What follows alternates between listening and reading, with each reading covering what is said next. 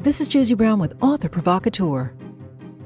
The year is 1939. In the historical novel Goodnight from Paris, best-selling author Jane Healey has a real-life heroine, Hollywood actress Drue Leyton, who, married to Frenchman Jacques Tartière, lives as an expatriate in love. But when her husband is dispatched to Brittany to work as a liaison with the British military, Drue finds herself alone with her housekeeper, adrift and heartsick in her adopted city. With her career and fame 4,500 miles away, Drue accepts an opportunity that will change her life forever. She becomes the voice of an American in Paris before and during Nazi occupation.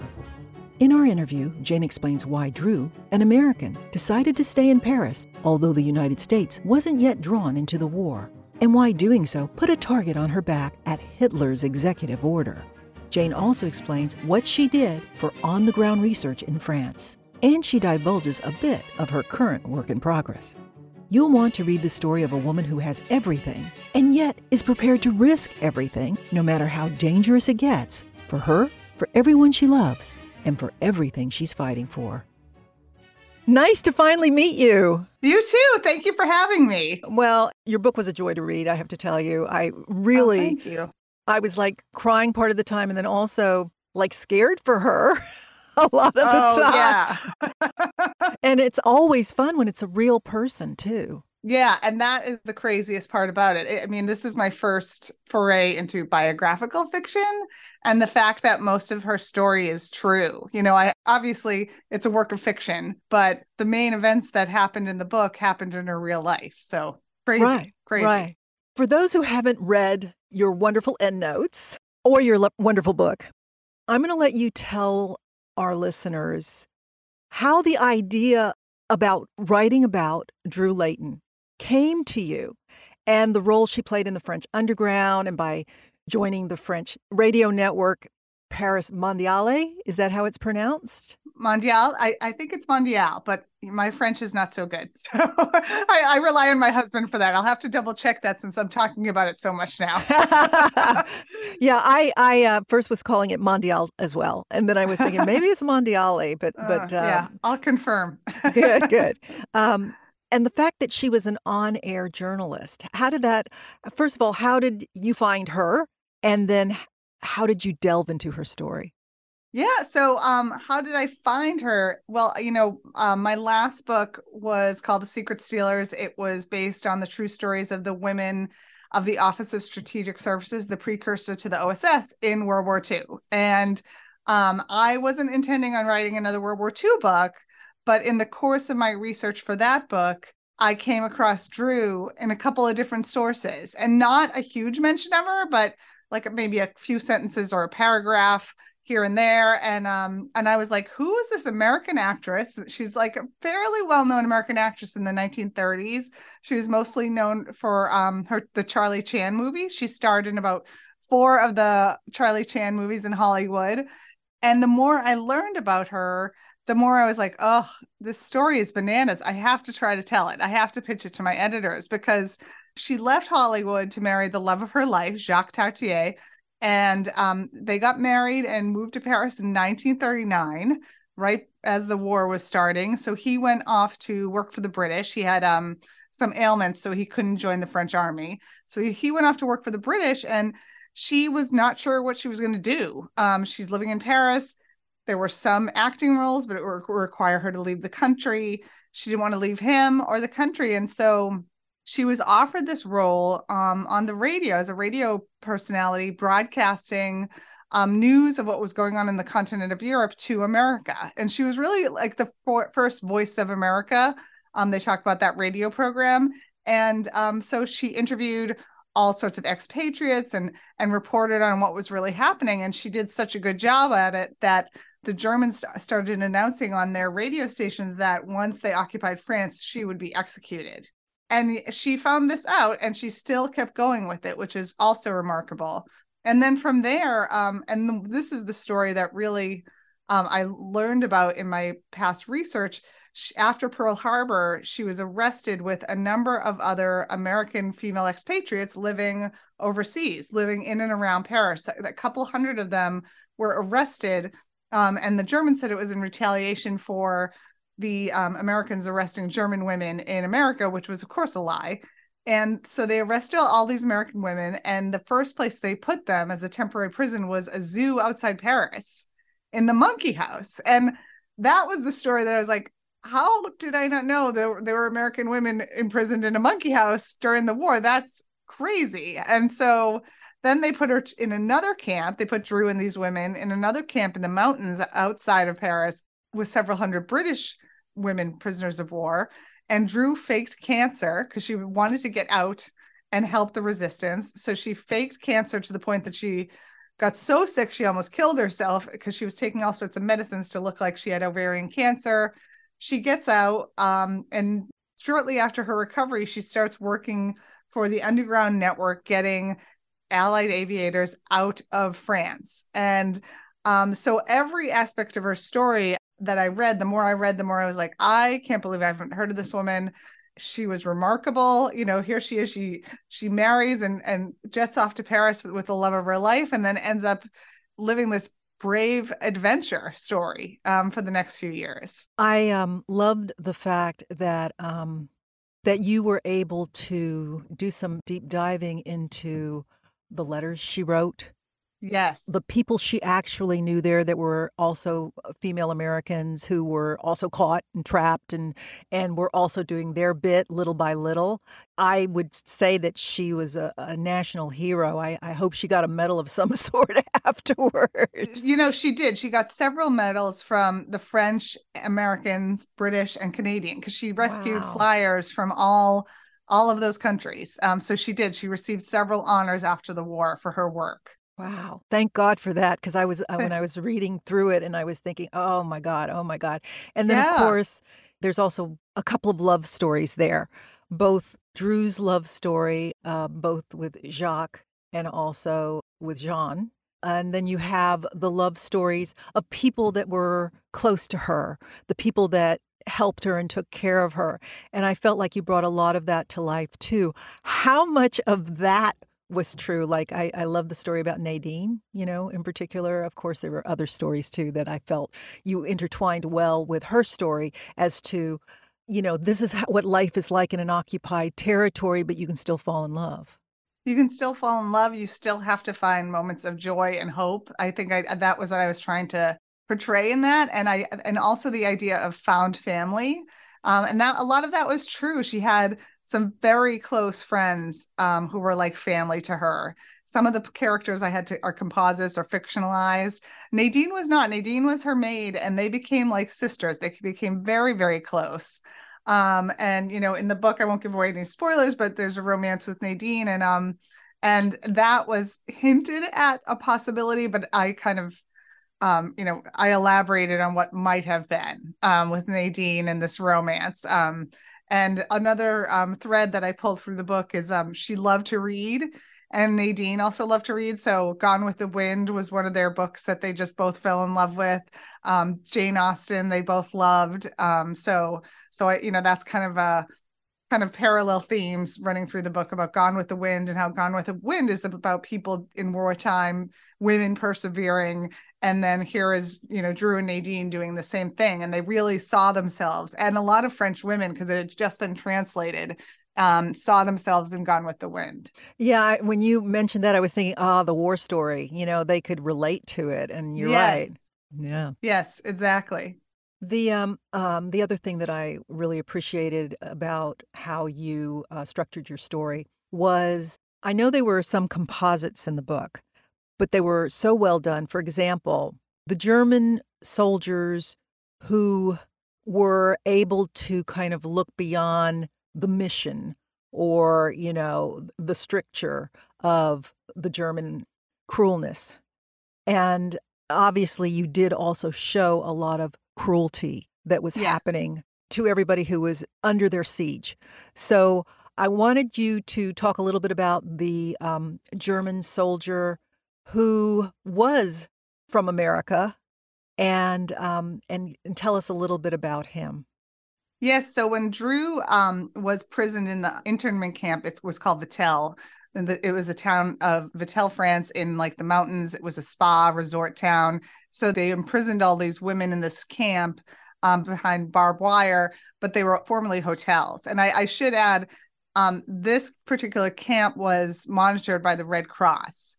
They housed Jewish families and others later, but they were it was monitored by the Red Cross. So the British and American women, they knew that you know they were imprisoned. They weren't thrilled about that, but they knew that they were treated relatively well compared to what was going on in some of the other camps um, for as much as they knew. Um, but yeah, in her autobiography, which I have, she mentions um, talking to this German soldier who actually had been living in America working at a candy factory in Yonkers. And he was kind of like, I don't know what I'm doing here. Like, didn't really believe in the cause, knew he was on the wrong side.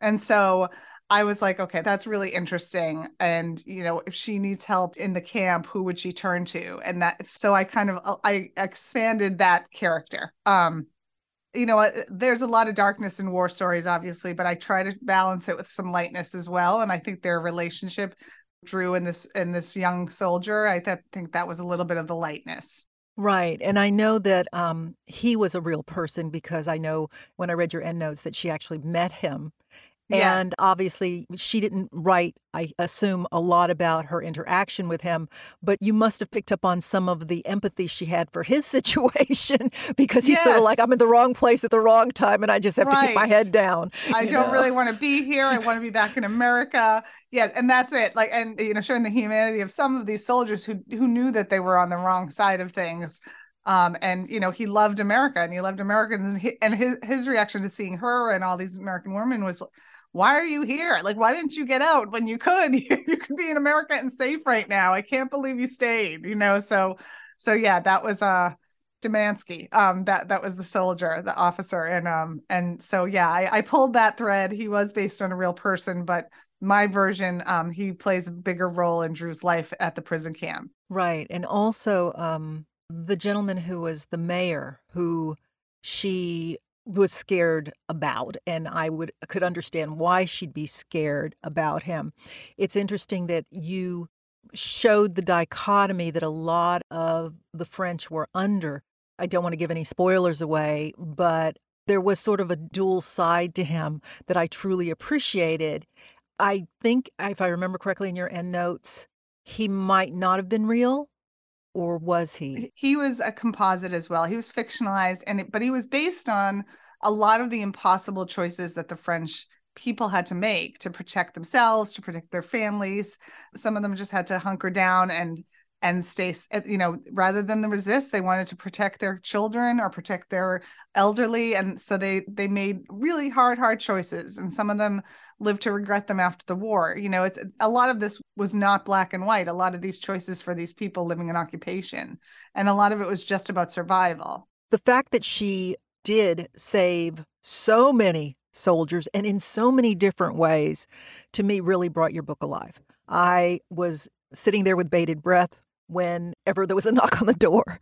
or, right, right. You know, when she was helping pilots, she was helping anybody who crossed her path. This was a woman who I think she kind of like made the decision I have to do whatever I have to do. My life isn't as important as what I'm doing. And I think that's a beautiful attitude toward life. And you picked up on it beautifully. Was that also in her writings? It really was. It was very remarkable because I, you know, I was thinking and I was talking on another interview. Um, before the war, she lived a pretty pampered life. And so the fact that she made these choices to help, um, you know, her strength, her feistiness, her courage, I I mean, I think that some people in hard times and times of war um, rise to the occasion. I mean, look at the stories of the women in Ukraine right now. I think it's the same thing that just doing incredibly brave, heroic things that they never thought they would have to do.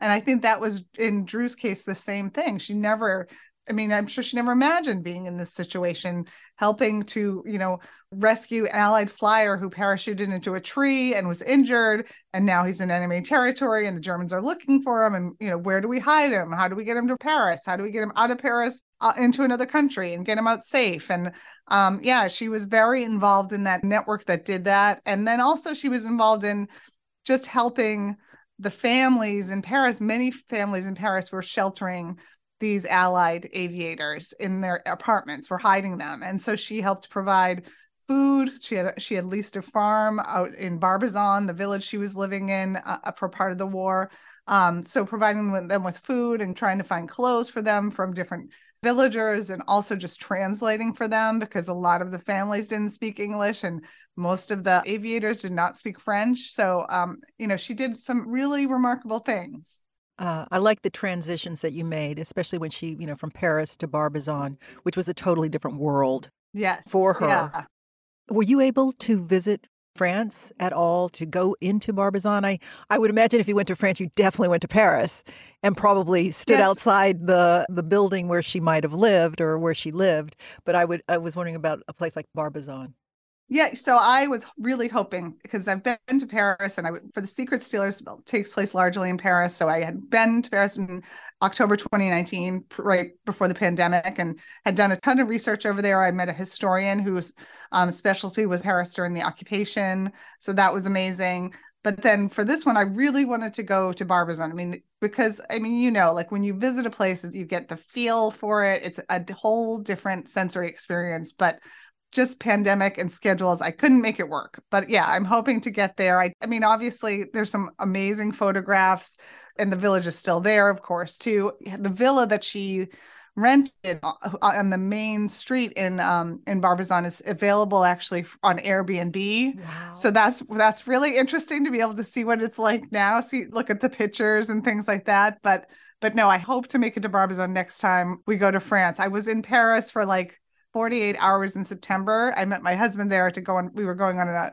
birthday vacation in Italy. And so when we were there, we didn't have time to go to Barbizon, but I did take some little videos of like, oh, this is the market she went to, and this is the American embassy where she was friends with Ambassador Bullitt. And so I did some nerdy little videos that I hope to share in the coming weeks and months.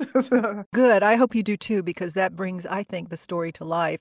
And I'm glad that you actually Yes. got to stand out in front and just, you know, Yes. even if you just took just a photo. I mean, it's sort of like the good thing about Paris is a lot of the buildings still look the same on the Yes, outside, if not the inside.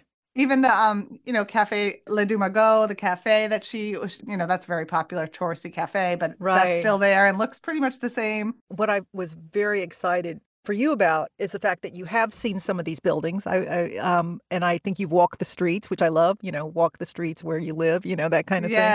I always think of that song when I when I say that. But also that, you know, the fact that that particular unit you could actually walk into, of course it'll look nothing like it did. But I Right. think it's great that you could, if you wanted to, go back and step inside and see what it's all about. yeah and it's so interesting because it's it's pretty small um when she described it in the autobiography and i read about it in other places like i was trying to understand like how she hid these flyers on the main and, you know this is on the main street it's a small little village but still on the main street but she had there was this courtyard in the back with these two like cottage spaces in the back that and that's what how she could do it. It couldn't be seen from the street. They had the courtyard so that at night that at least the flyers could go out and you know smoke some cigarettes and get some fresh air because most of the day they had to hide inside um so yeah you know i looked it up online and other places but being able to see it on airbnb i'm like oh that's the layout i get it now okay that's interesting Yeah, that's how it would work. And, you know, I'm surely you're like me when you're going through your actual um, structuring of a chapter, you kind of consider could this happen or possibly could not have happened? And then you kind of want to see how you can make it happen. And yes and I think that was part of the the joy of my discovering your writing was that you were able to bring it to life in my mind's eye. You know, if I hadn't been to the place myself, I could at least envision by the way you write what was happening in the room and how the room looked when it was happening. So oh, I. I thought that was well done, and I, I just wanted to point it out because I think that's important, especially with historical fiction. Historical fiction, they didn't live like us no you know, everything about it was different and we forget that. Sometimes we're, we're like, we don't even know, you know, some of the words that we currently think they would not have used, they did use. you know? yes yes that's right that's right and like striking that balance so that it's the reading is accessible but you it puts you in the place you know that's the hard part right and you're absolutely right it's like i always ask myself like if it didn't happen could it have happened within the context of the time and place and does it feel authentic to that time and place? You know i think about that a lot when i'm writing and i thank you for the kind words. I i always say like the hardest part of writing for me is the first draft because I'm very visual. I it's like a movie in my mind that I try to get on the page and the first draft it's never the way you want it to be. It's not you don't get it right first but like just getting it down and trying to create that like the sense of time and place and setting and, and things like smells and you know all the different senses you know it's hard to get that so i, I appreciate that um, hopefully i pulled it off thank you uh, you certainly did jane and i um, felt concern for her. I felt passion for her. I felt passion and concern for a lot of the characters you brought to life. And knowing that some of them were real and knowing that, hey, this might be a line they could have said, but we don't know. That's okay mm-hmm. because in my mind, they said something close enough. Even the character, like a secondary character like Claude, I mean, I could see him in my mind's eye. I knew who he was. I knew what he was, you know, his little buffoonery and his also, yes, you know, he and was his passion, yeah. his passion. You know, he was a boof. You know, I mean, this this was a guy. Everything rolled off his back. I mean, he was a fun character to have uh, in your roster.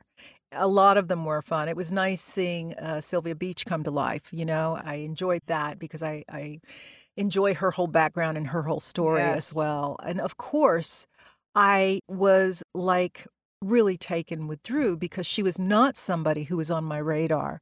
So having her come to life for me and then and of course the first thing I did was, you know, I went through IMDb and saw all of her, you know, credits. And... Yes. Yeah. um, it's amazing. I I will say too and I'll I'll be adding more to my website and um, presentations and such.